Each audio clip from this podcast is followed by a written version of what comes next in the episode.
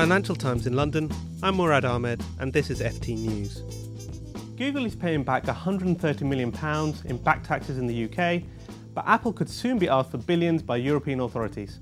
Are we about to see a showdown between Europe and US tech companies? To discuss this with me is John Gapper, FT columnist. John, last week you were the one who revealed the news about Google's deal with HMRC.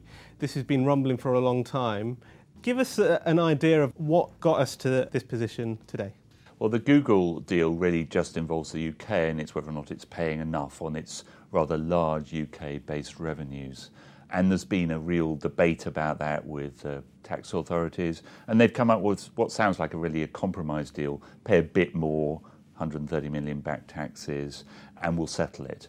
But that clearly hasn't settled it at all in the minds of British politicians, taxpayers who still feel ripped off, and there's a general sense of disquiet and unhappiness. And this goes across Europe. The French and the Italians are looking at Google's and their back taxes, and Apple have flown into Tim Cook, uh, um, the chief executive of Apple, flown, flown into Brussels to discuss this issue recently. What's happening across the US tech scene about this issue of taxes in Europe? Well, France and Italy have tried to crack down and really impose much higher local taxes on Google. Meanwhile, the European Union has launched this large investigation into whether or not the arrangements between Ireland and Apple and Amazon and Luxembourg were illegal state aid. And if they rule that, then Apple could be asked to pay back billions in back taxes to Ireland. And that, I think, is going to set off some really serious issues, not only between companies and governments, but between the US government and the European Union. And we could see a really enormous fight. And tell us about this enormous fight. Your column recently has really gone into this. You actually see this as a seminal moment. The consensus on how corporations pay tax around the world could be about to fall apart?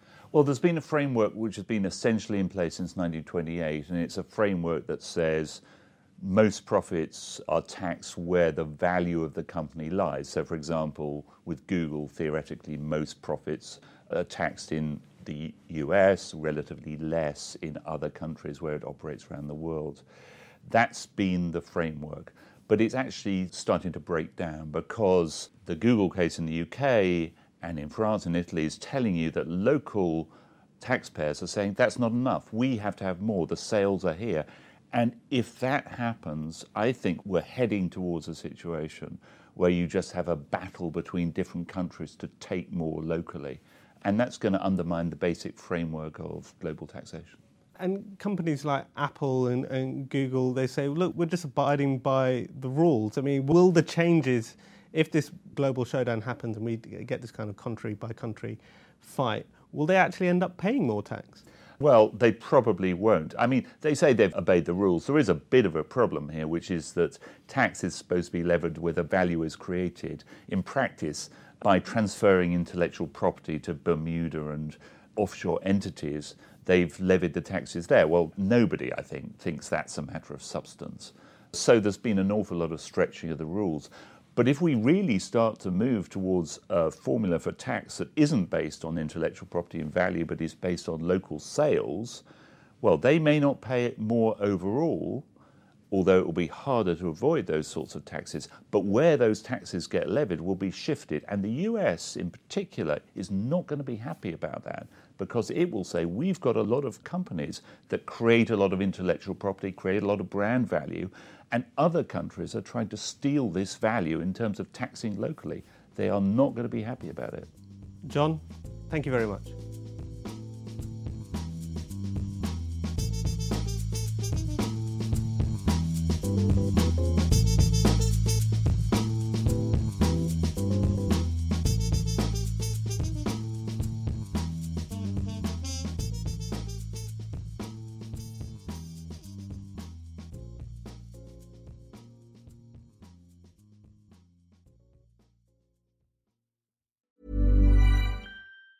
How does appreciation feel to you?